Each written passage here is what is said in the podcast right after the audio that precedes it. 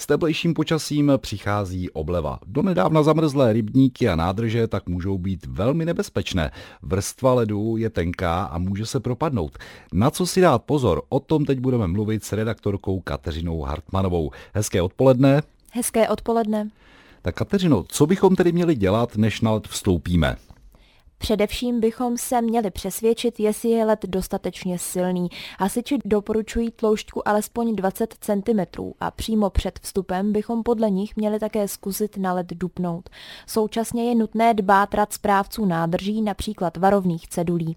Na velkých nádržích, například na Jablonecké přehradě Mšeno, už v tuto chvíli souvislá vrstva ledu není. Může ale stále být na některých rybnících nebo požárních nádržích. Doplním, že podle hasičů je vstup na zamrzlou vodní pluchu do jisté míry nebezpečný vždycky. Vodní plochy ale v zimě lákají i otužilce. Je pro ně někde v Libereckém kraji připravené i nějaké zázemí? Ano, třeba právě ve zmíněném Jablonci. U bývalých slunečních lázní najdou u vody stan, kde jsou háčky a lavička. Do vody se tam dá vlézt po kovovém žebříku. Lidé se ale můžou otužovat třeba i na lesním koupališti v libereckých lidových sadech.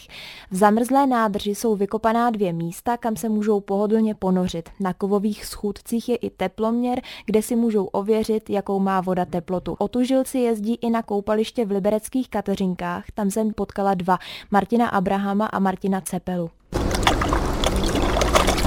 Někdy to je prostě úplně ultra tak příjemný, že se, že se člověku ani nechce ven. Jako. Tam jsem takovou dobu, dokud si moje tělo jakoby nezačíná myslet, že ta voda začíná být teplá a pak vylezu. No. Máš nějaké rady pro posluchače, eh, kteří by si chtěli otužování taky vyzkoušet? Například předseda prvního plaveckého klubu otužilců z Prahy Tomáš Prokop před časem ve vysílání Českého rozhlasu doporučoval, aby si lidé kontakt se studenou vodou nejprve vyzkoušeli doma, aby si po klasické sprše zkusili dát na chvíli studenou a na chlad si zvykli. To podle něj na první pokus stačí. Postupně by lidé měli dobu prodlužovat třeba na půl minuty a pak minutu. Teprve později by měli vyzkoušet otužování v přírodě. Pokud jde o roční období, Prokop radil začínat v září září, kdy ještě voda není tak studená a postupně se dá na její teplotu zvykat. Říká redaktorka Českého rozhlasu Liberec Kateřina Hartmanová. Děkuji za informace a naslyšenou. Děkuji, naslyšenou.